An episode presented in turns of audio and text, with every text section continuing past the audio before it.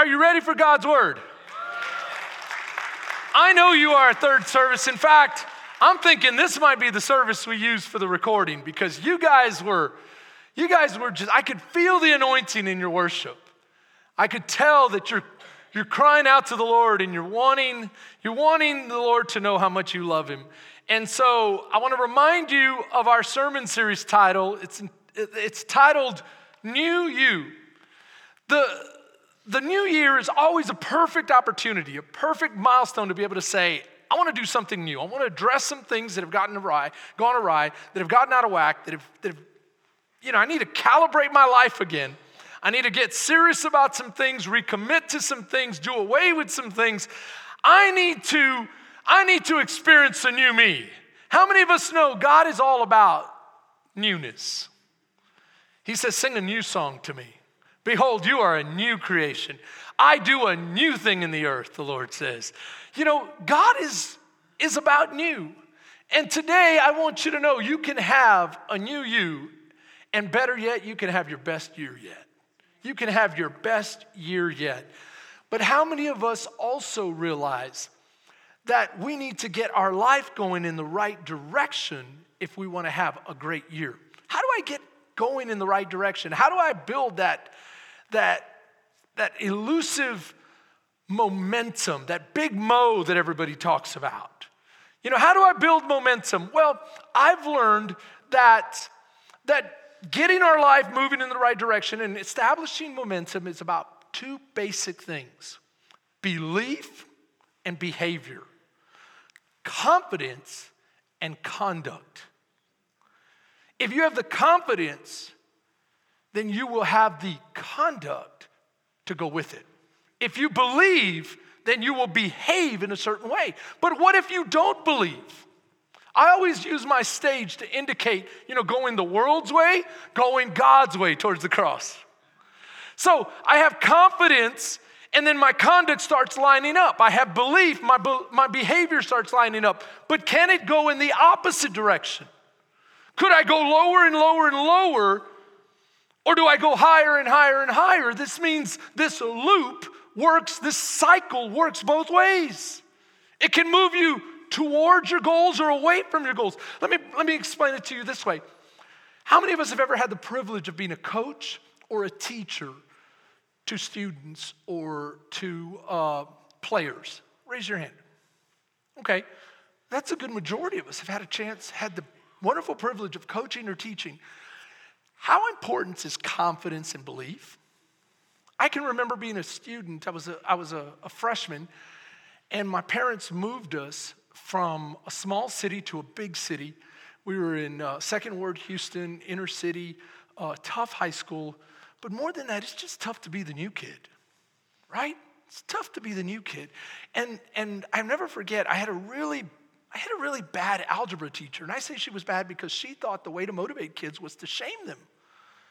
And so she would go through the problems really quick, wouldn't take time to explain or take questions, and then she would call people up to the board to see if they can work them out. And when they didn't work them out well, she began to, she began to kind of ridicule, be, uh, um, put them down, kind of speak negativity over them. The class would laugh. And as the new kid, it was even harder for me because the kids really took delight in saying, ah, he doesn't know what he's doing. And I can remember her saying things like, You're not good at math. This isn't your subject. And so immediately I started thinking, I'm not good at math. This isn't my subject. And the more my confidence would, would, would wane, the more my confidence would deteriorate, it started affecting my behavior. How so? I was looking for ways to avoid that class. If you're looking for ways to avoid the class, what are you gonna do? Huh? You're gonna skip. And I started skipping class. And so I started hanging out at the library. And when the librarian said, Hey, you need a permit to be in here, what class are you supposed to be in? Then I realized I had to go to the park. And then as I walked to the park, I figured, well, heck, I walked all this way. I might as well take two classes off. I might as well take three classes off. I'll skip half the day.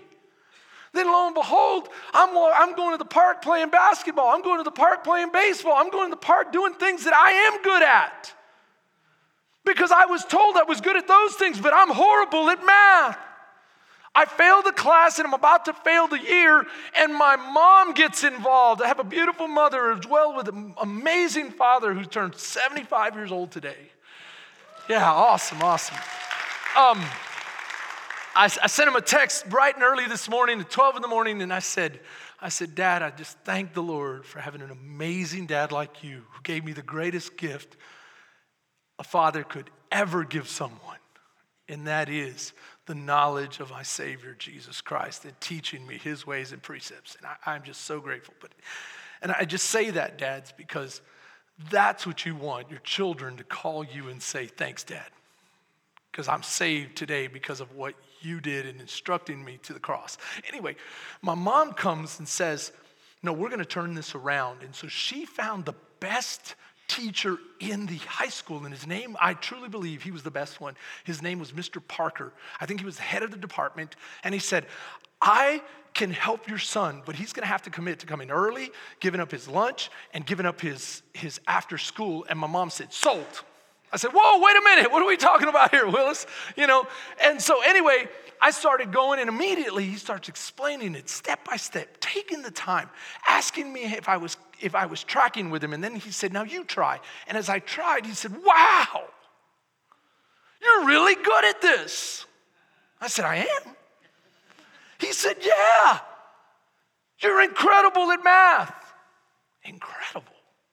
And he said, You have a propensity for math. I said, I don't know what exactly what that, that that's a good word, propensity. And then, and then he started to build me up more and more and more. And he said, I don't know why you're here. The truth is, you have an aptitude for this. You're incredible at math. You're great. You're good. You're this. You're that. And he just kept building my confidence. You know what it did to my behavior? You know what it did to my conduct? I didn't miss school one more time. My grades started going through the roof. I made, all, I was in the honors classes. I was making honor roll. I, I turned it all around. I got out of her class and into his class. And I went on from algebra 1 to algebra 2 to trigonometry to geometry, trigonometry, calculus, calculus 2. I, I, took extra math when I could have gone and taken extra PE courses or other things. I was taking extra math classes. I went, and I'm not saying that to impress you, but to impress upon you that confidence really does. Come on now. Be, belief really does affect behavior. So, what are we called to believe this? To have a great year, you need to believe, but not as the world would call you to believe. See, the world would say, have self confidence, or better yet, self reliance. I want you to rely on you. You, you, you. And we're going to talk about a story that really puts, puts it in the right order. See, it makes it, does us any no good to put the cart before the horse. What do we mean by that? To make all our plans and to realize that's not what God had in mind. See, the Bible says there are many plans in a man's heart, but it's only God's purpose that will prevail. What does that mean? The New Testament puts it this way says, You're building all kinds of things in life, and this year will be a year of building. You're going to build something. Where, my question is what you build, will it survive and meet you in heaven? Will it have an eternal consequence, what you're building? That's what the Bible talks about. That we're called to build for heaven to use our lives for an eternal purpose. And so, before we get ahead of ourselves and start making all kinds of goals, I'm gonna ask you, I'm gonna ask you to learn from, from our brother Moses. Turn in your Bibles to Exodus chapter 3. This is gonna go really, really quickly, but Exodus chapter 3, we have a familiar story. Now, Moses was tending the flock of Jethro, his father in law, the priest of Midian, and he led the flock to the far side of the wilderness and came to Hebron. Came to Horeb, Horeb, excuse me, to Horeb, the mountain of God. The mountain of God. So the Bible says that there in Horeb, there is a mountain that's called the mountain of God. Now, how many of you would love to go to the mountain of God? Amen. Amen. You know how many people want to go to the promised land? Turn to your neighbor and say, I want to go to the promised land. I want to go to the mountain of God. Amen. Can I tell you something else? When a Christian bows his head and bends his knee and humbles his heart to worship his God in the name of Jesus, he goes to the mountain of God. Because in the New Testament, there's a time when Jesus is speaking to a Samaritan woman and she says, We've been told that God is on this mountain or that mountain, or what, where is God coming back to? Where should we worship him? Where is the true place of worship? And what does Jesus tell her? A time is coming and has now come when true worshipers will worship in what? Spirit and in truth. And the spirit and truth is the humility of the heart calling for God's presence so that you might honor him. Honor him in humility and truth. And this is where this story starts because he, he goes towards the mountain of God, and there the angel of the Lord appeared to him in flames of fire from within the bush. Now, something I want to highlight for you. This isn't the angel of the Lord. Many times the Bible says the angel of the Lord when it's talking about Jesus. And Jesus, a messenger from heaven. Was Jesus a messenger from heaven? Absolutely. He's a messenger from heaven. Now, I want you to see something else. The voice is coming from within the bush, but the bush isn't God. The bush is not God. I want to make that clear. It'll, it'll come up even clearer in a minute. Moses saw that the bush was on fire, right? Moses saw that though the bush was on fire, it did not burn up. Now, what does that mean? That strikes me interesting because he saw it's on fire, but it doesn't burn up. Now, how many of you wouldn't quite receive it that way? This is what I'm picturing when I read this verse. Oh, yeah, there's a bush. Okay, yeah, it's on fire. It's early, I'm just gonna have some coffee. I don't know about you, but evidently our boy Moses has seen bushes on fire for no reason. Like nobody around, he's just tending his sheep, and poof, a bush catches fire. Would that freak you out? Would that be like, whoa, what's going on here? No, he just like, the bush is on fire. How long did it take for him to realize, hey, that bush is on fire, but it's not burning up? Meaning it's not consumed. It just continues to burn. I would figure that it'd be fizzling out by now because it's burning pretty good. See, this is just kind of interesting because I've been told, and, and even in the commentaries that I've read, that when it's really, really hot in some desert regions, that there is such a thing as uh, spontaneous combustion. I've never experienced that. And I guess Moses had because he's like, a bush is on fire. Cool. And then after an hour or so, it's like, wait, the bush is not burning out. Now, what kind of person would you be? Would you run over there to check it out? Like, would you have that much confidence? Would you just run over there? Let me check out this bush. Or you're more of a creeper. I'm more of a creeper. Now, don't take that out of context. Okay, we're gonna have to watch that. I, I would creep up on the bush, like, what is going on? I don't know if I'd have the confidence to just run up on it. I'd probably go, what is going There's something, because that's what Moses does. Now watch, watch, watch, watch, watch, watch. He notices that it's not burning up, so Moses thought, I will go over to see this strange sight. Why the bush does not burn up. When Moses saw that he had gone, uh, excuse me, when the Lord saw that Moses had gone over to look, God called to him from within the bush, Moses, Moses. So the bush is burning, not burning up. Moses is drawn to it. He goes to look, and now God sees this whole thing unfolding, and he speaks to Moses from within the bush. That's cool. Why is it cool? Let me ask you this Have you ever had that happen to you? Never? Let me put it to you in this context. Is there something in your life that has caught fire and it seems like for no reason? And at first, it doesn't get your attention because things happen, situations happen, circumstances happen, bad things happen. But then it, they just don't seem to fizzle out. They just keep going and they keep gaining steam.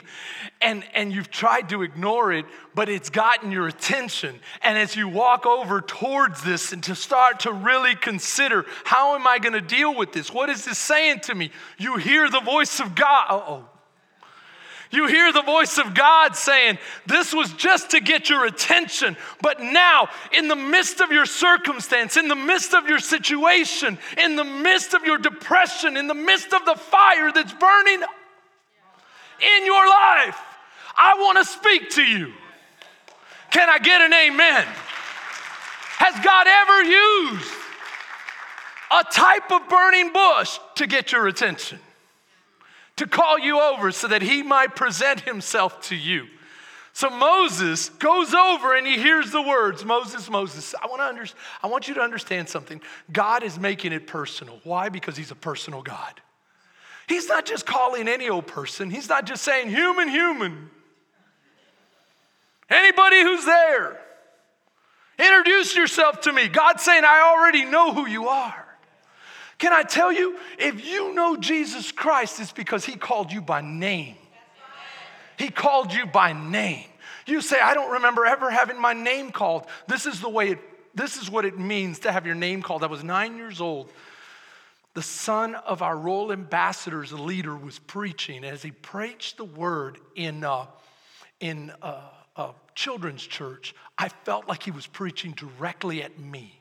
And when he asked if anyone wanted to confess their sins and put their trust in God, in Christ, and that He paid the price on Calvary for me, would you stand? And even though something was saying, be shy, something greater heard my name, and I couldn't help but stand. I just couldn't help it. And then he said, Come to the front. And I couldn't stop from crying. I couldn't stop from responding. God was calling my name. If you've never had that experience, say, Lord, call my name because I want to know you personally. Now, notice Moses' response. He says, Here I am. That's just like he's a G. Because I don't know if I would have said, Here I am. A bush starts speaking to you, and you say, Here I am. Come on, be real. I've always said if you pull a gun on me, you're not gonna shoot me here, you're gonna shoot me in the butt because I'm gonna run. you know, I'm just gonna take off.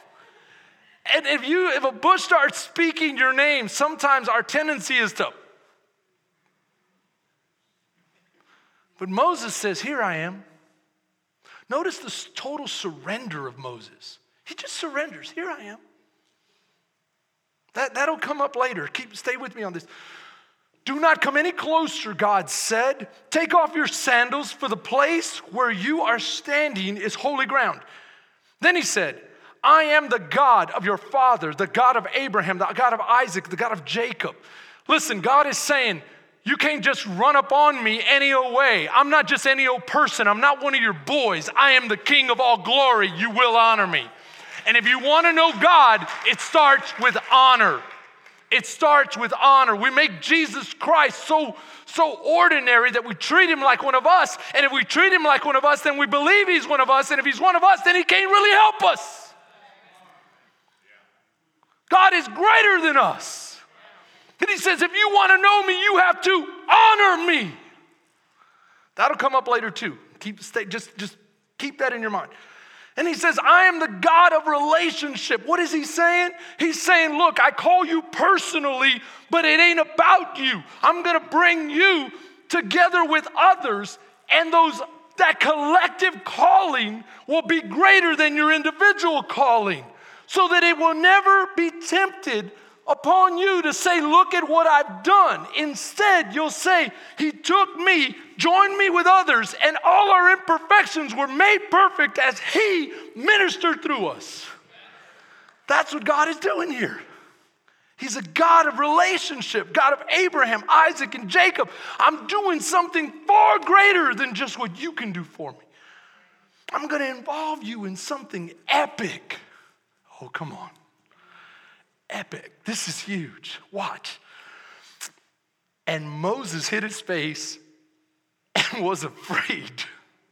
That's the natural response of humans when we really get to see how awesome God is, His awesome glory, His epic plan, and how He wants to do something amazing. You can't help but feel intimidated. Why do we feel intimidated? Because He wants us to, first of all, honor Him and be humble. Honor and humility are the keys to having a great year. Why? Because it's the keys to connecting with God on a personal level. I'll show you. I'll show you. The Lord said, I have indeed seen the misery of my people in Egypt. I have heard them crying out because of their slave drivers, and I am concerned about their suffering. So I have come down to rescue them. I don't know if you've ever read this this way, but this points to Jesus Christ. Watch. I have come down to rescue them. So now go, I am sending you to Pharaoh to bring my people, the Israelites, out of Egypt. Watch this. Jesus, when he revealed himself in the book of Luke, chapter 4, it says that he stood in the, t- in the synagogue and he opened up the scroll of Isaiah and he said, The Spirit of the living God is upon me. To what? To preach the good news to the poor, to set the captive or the imprisoned slave free. I have come down to set the captives free. Which captives? My people that are in bondage in Egypt. That's why Jesus came. That's why God was commissioning Moses. Now, watch this. So now go. You want to know another word for so now? Therefore. Therefore, go and make disciples, Jesus said of all nations, baptizing them in the name of the Father, Son, and Holy Spirit, teaching them everything I have commanded you. And lo, I will be with you to the very end of the earth. He came down to seek and to save those that were lost. And then he commissions us, even as God came down and commissioned Moses to be part of that reconciliation ministry. That's what Paul says. We are part of the ministry of reconciliation. And Jesus said, Therefore, go. Therefore, go. I'm sending you. Watch. He even says, And I will be with you. Watch, watch, watch. But Moses, verse 11, said to God, Who am I that I should go to Pharaoh? Wrong question. Wrong question. And bring the Israelites out of Egypt. And God said, I will be with you. I've come to set the captives free. Therefore, go and make disciples, and I will be with you to the very end of the earth. It's right there. Isn't this beautiful? This is beautiful. I, I, I get jazzed up about the Bible like this. I don't know about you guys. You're like, yeah, whatever. I hope not. I hope you're like, yeah, this is awesome. So, God said, I will be with you. And this will be a sign to you that it is I who have sent you. When you have brought the people out of Egypt, you will worship God on this mountain. Remember, we talked about the mountain and how the mountain is where God's people would bow their head, bend their knee, and humble their heart to honor God? To honor God, that's what we're doing here. And that's the sign that we belong to Him. Why? Because we never would have done it until He changed our hearts and set us free. that will be the sign that they belong to me. That's why I really caution people to say, I, I just don't worship. If you don't worship, you're not saved. You may not worship the way others worship, but worship is saying what? I bow my head, bend my knee, humble my heart to honor my king. And it can be through song, it can be through service, it can be through many, many forms. But I am a worshiper. Why? Because it's the sign of my salvation. Amen. It's the sign of my salvation. Amen. Here we go. Let's keep going. I'm never going to finish. I'm just gonna be honest. I'm never gonna finish. We're just starting out and I'm just going verse by verse by verse. And it's like, wow. Moses said to God, Suppose I go to the Israelites and, they, and say to them, The God of your fathers has sent me to you, and they ask me, What is his name? Moses is thinking here. Then what will I tell them, right? What should I tell them? God said to Moses, I am who I am. This is what you are to say to the Israelites I am has sent me. That's awesome. Not I was, I was somebody different, but now I've gotten older.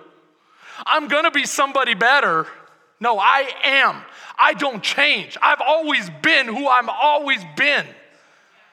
Now, I don't know how, how awesome this is. To me, this is awesome. Why? Because I'm so sick of leaders in our great nation waffling back and forth. They can't make a decision to save their life, and yet God is so refreshing when He says, I won't change my mind on you. If I promised you something, I'll fulfill it. I'm standing by my word, I'm a God of my word.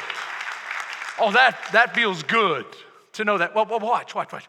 You know why it's I am? Because we don't have enough time, Moses, to, for me to tell you all that I am. So let's just say, I am who I am, meaning I am your provider when you need a provider. I am your protector if you need a protector. I am your sustainer when you start to faint. I am. Oh.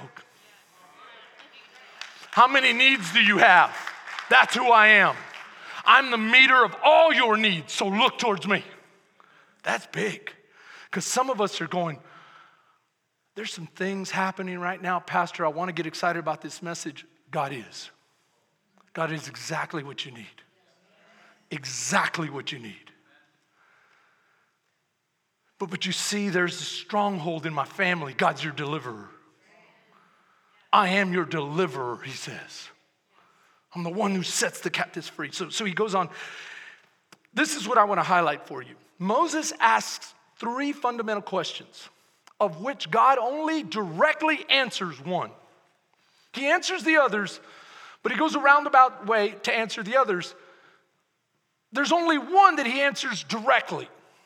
And that's the most important. And this is what I want to want you to focus all your attention on to build your confidence. Notice what Moses asked first Who am I? If you build your goals for this coming year on who you are, they will be very limited and they won't point you in the right direction. Watch the next question Who are you?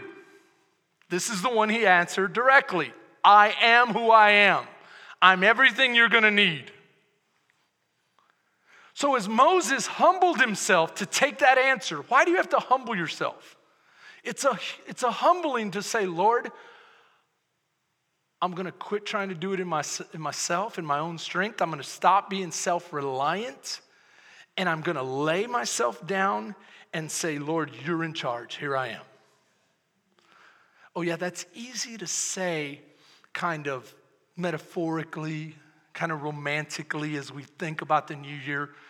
But I'm talking about practically saying, Lord, before I come up with any goals, before me and my spouse and my family decides we're going to do all of this because this is the way we typically do okay how much money do we have where do we want to be what do we see what do we believe for what do we lord bless it isn't that how we do it? I got this great plan. Now, all I need, God, all I need is you to hook it up. If you would just, just like, bam, it would be done. And look how smart I am. All I need is you. God is saying, no, no, no. Know who I am. Because when you know who I am, it will change everything. Number one among them is your insecurity. And insecurity leads to pride, and pride to insecurity. Think about pride. Pride is, is an overcompensation. Why are you overcompensating? For what are you overcompensating? I'm overcompensating that somehow I need to what? I need to tout myself because I need validation. And without validation, then I'm le- I feel less than, and I don't like feeling this way. So then I come in the room proud so that people will know. What is all that about? How about humility saying, it doesn't matter who I am, but I serve an amazing God? God, if you said it, it'll be. But, but I'm fearful that his goal may not be my goal. Oh, now we're getting somewhere. That his plan for my business may not be my plan for my business. Oh, here we go. Here we go. That his plan for my life may not be my plan for my life. See, what Moses understood is that God was personal, God knew him. And he, he caught on to the fact God, you know me better than I know myself. You've got a perspective of me because you created me beyond what I could know. You know, psychologists talk all the time about being self aware. You know how unself aware we truly are?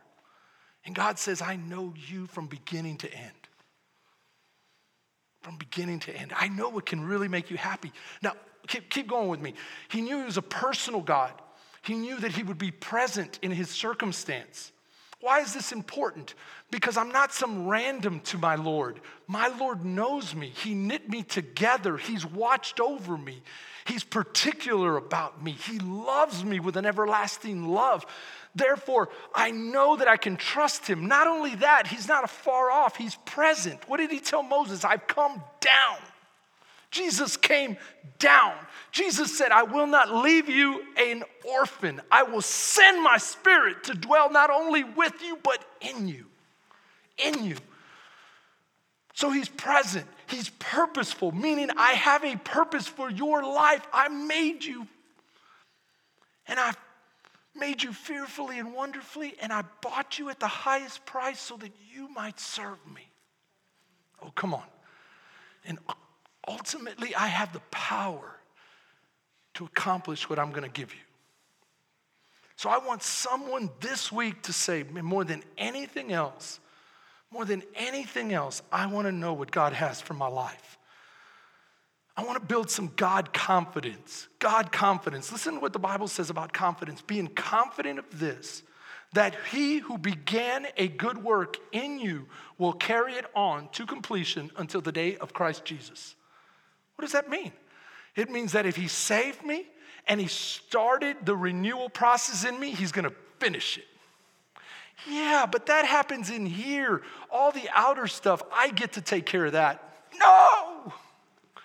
God will use every facet of your life to complete his good plan. Come on, I want someone. I know everybody can't do this because some people just hold on too tight to their own life, but maybe, maybe, maybe there'll be one or two or three of you that say, I'm going for it, Pastor. I want to be, I want to be a Moses. I'm young enough to really go for it. I'm old enough to really go for it. I'm going to do it. Lord, you're in charge. I'm you know what I'm about to say? I'm sick of being in charge. I've seen where that, re- that road leads. See, I'm confident that you will take care of it. You'll, you'll finish the work you started. Now, watch this. This confidence is faith, because the Bible says in the book of Hebrews, chapter 11, verse 1 now faith is confidence in what we hope for and assurance about what we do not see. Now, I'm going to highlight a couple of things. How many of you like um, or, or, you know, like to go kind of deep. Now, now this is this is deep for me. Watch. Watch. This definition of faith is very abstract. Can you touch confidence and assurance? No, it's an abstract. But I love the way the New King James uh, interpreters interpret this verse. Because in the Greek, it has both meanings. Not just the abstract meaning, but the very tangible meaning. Watch. Now, faith is the substance of the things hoped for and the evidence of the things we do not see. Tangible, you can touch substance and you can touch evidence, right? A murder weapon is evidence, right? If they put you on trial for your faith, would there be enough evidence to convict you? right? Evidence, watch. Abstract, tangible, non abstract. Belief, abstract, behavior, tangible. One is defining faith from the belief side, the other is defining faith from the behavior side. Whoa, whoa, whoa, wait a minute. Belief is just belief. No, remember what James says faith without works is, meaning you need both. Because what you believe will determine how you live. But all you're talking about is belief right now.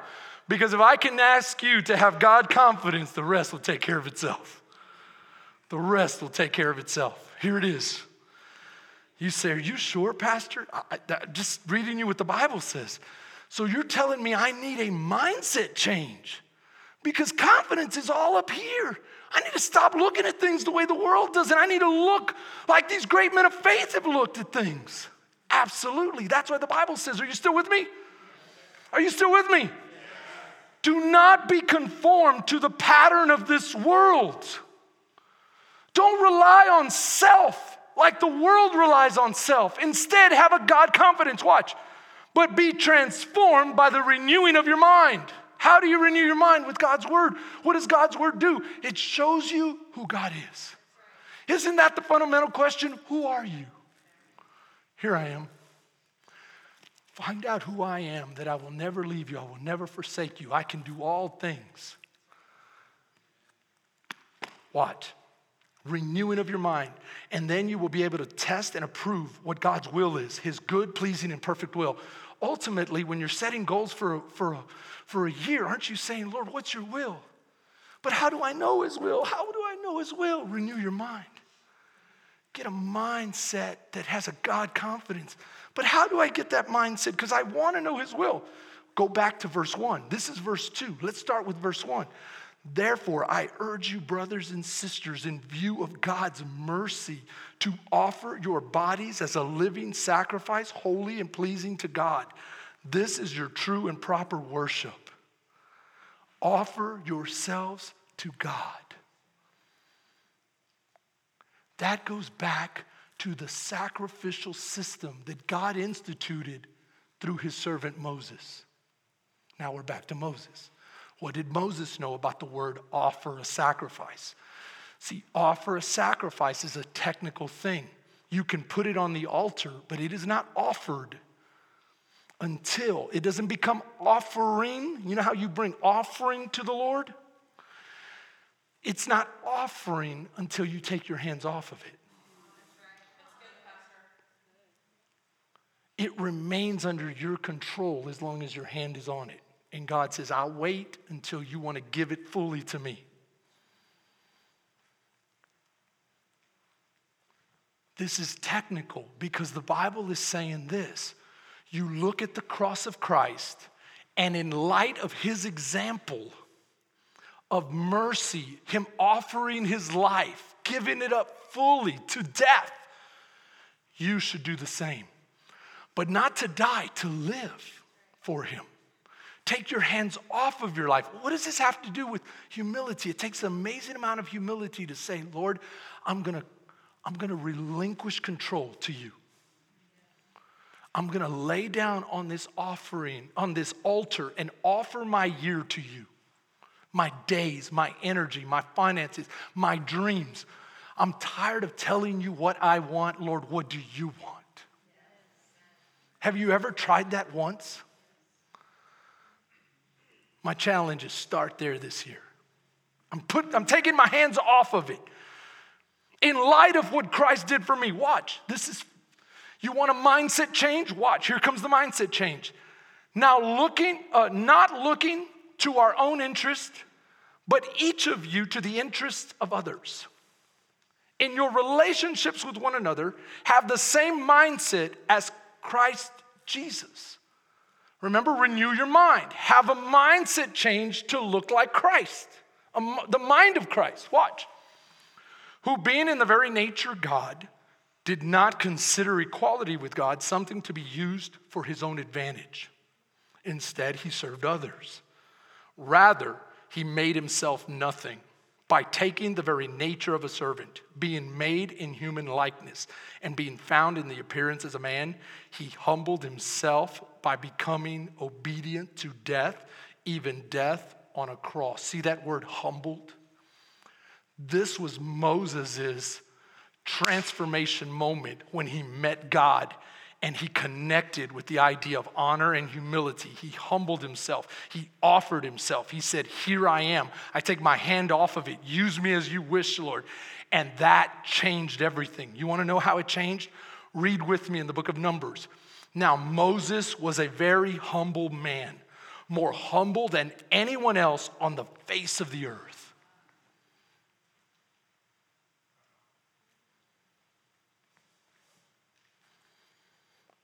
And this is what God says.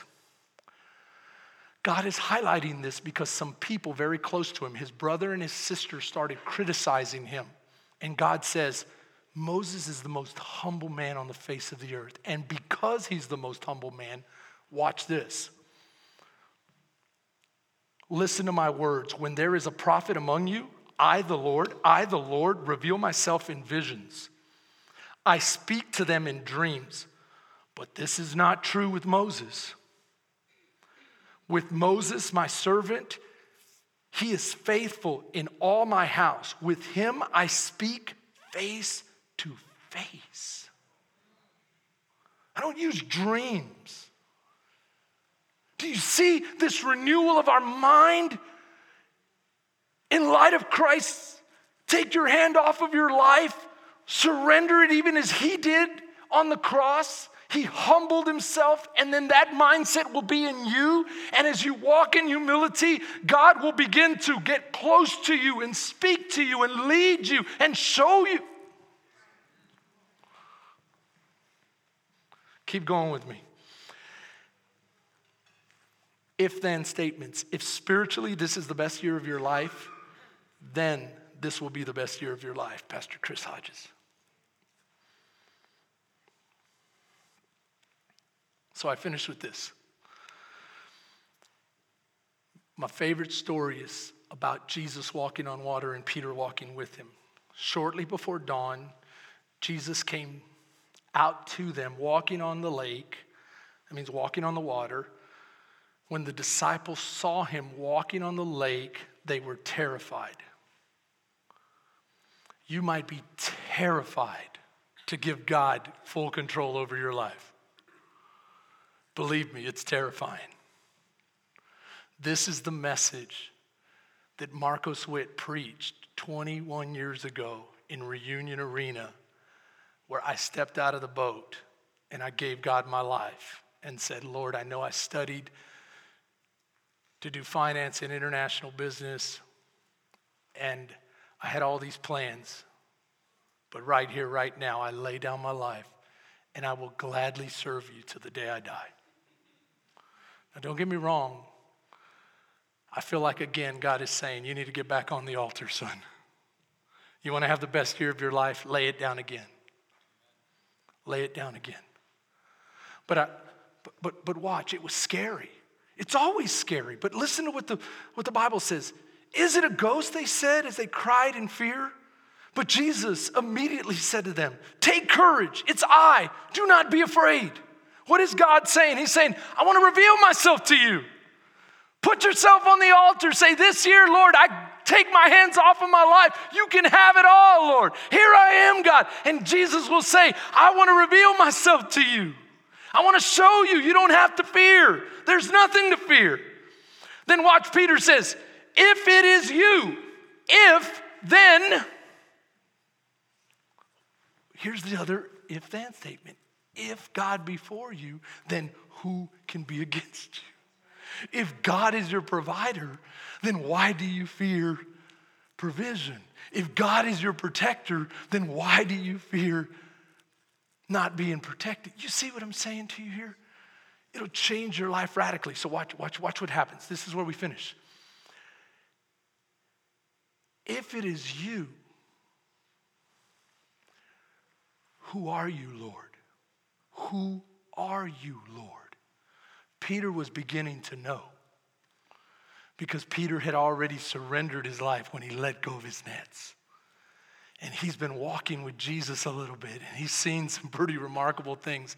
And he's getting in his heart if this is you, then anything is possible. And so he says, If this is you, call me to walk on the water with you. And Jesus says one word Come. I believe this year, some of you are called to say, Lord, here's everything. I stand open to be directed at your leading. Your leading. And God wants to reveal himself to you, and then you're going to say, Lord, if this is you. And God's going to say, Come, move.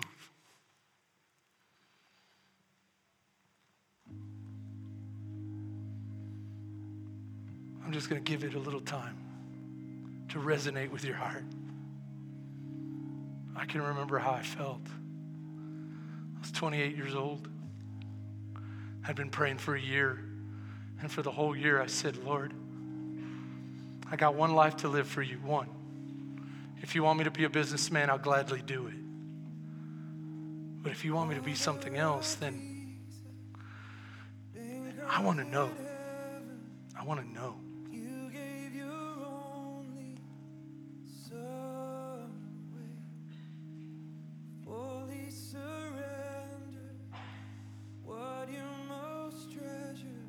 And so I'm firmly believing that as you approach this year from that standpoint, saying, Lord, I humble myself. I humble myself. I'm done telling you what I think and what I bring to the table. I want to know who you are. And God's going to use you as a teacher, as an administrator, as a manager. He's going to use whatever your circumstances because because this is what we'll see next week. Moses says, But what if this happens? And God says, Look what's in your hand. You know what he had in his hand? An old shepherd's staff. He said, I'm going to use that little bit as a conduit to blow people's minds, and it'll grow your faith. And so God works that way. He says, I'll use the education you have. I'll use the strength you have. I'll use the knowledge you have. I'll use the age you have, whether it's a lot or a little bit. I'll use it. And I'll use that as a conduit to do something amazing. All you have to do is be willing to lay it down and say, Lord, if that's you,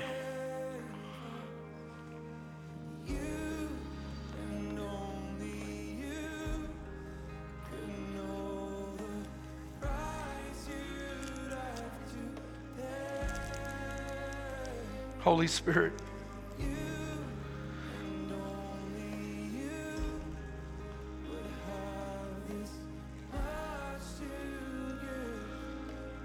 As I consider the gift of my Lord, that He gave His body to be broken and His blood to be shed, and I look at the mercy, the mercy sacrifice. Lord, I renew my commitment. I, I re enlist. I re enlist. I lay myself on the altar. This is for me, church. And I declare this year, it starts and ends with what you want. I humble myself again to the place where I was, where I knew nothing and I was completely dependent on you. Lord, let me depend on you. In Jesus' name.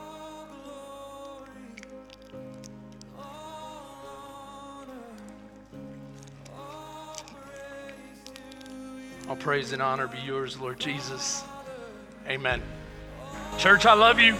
Have a great, great week.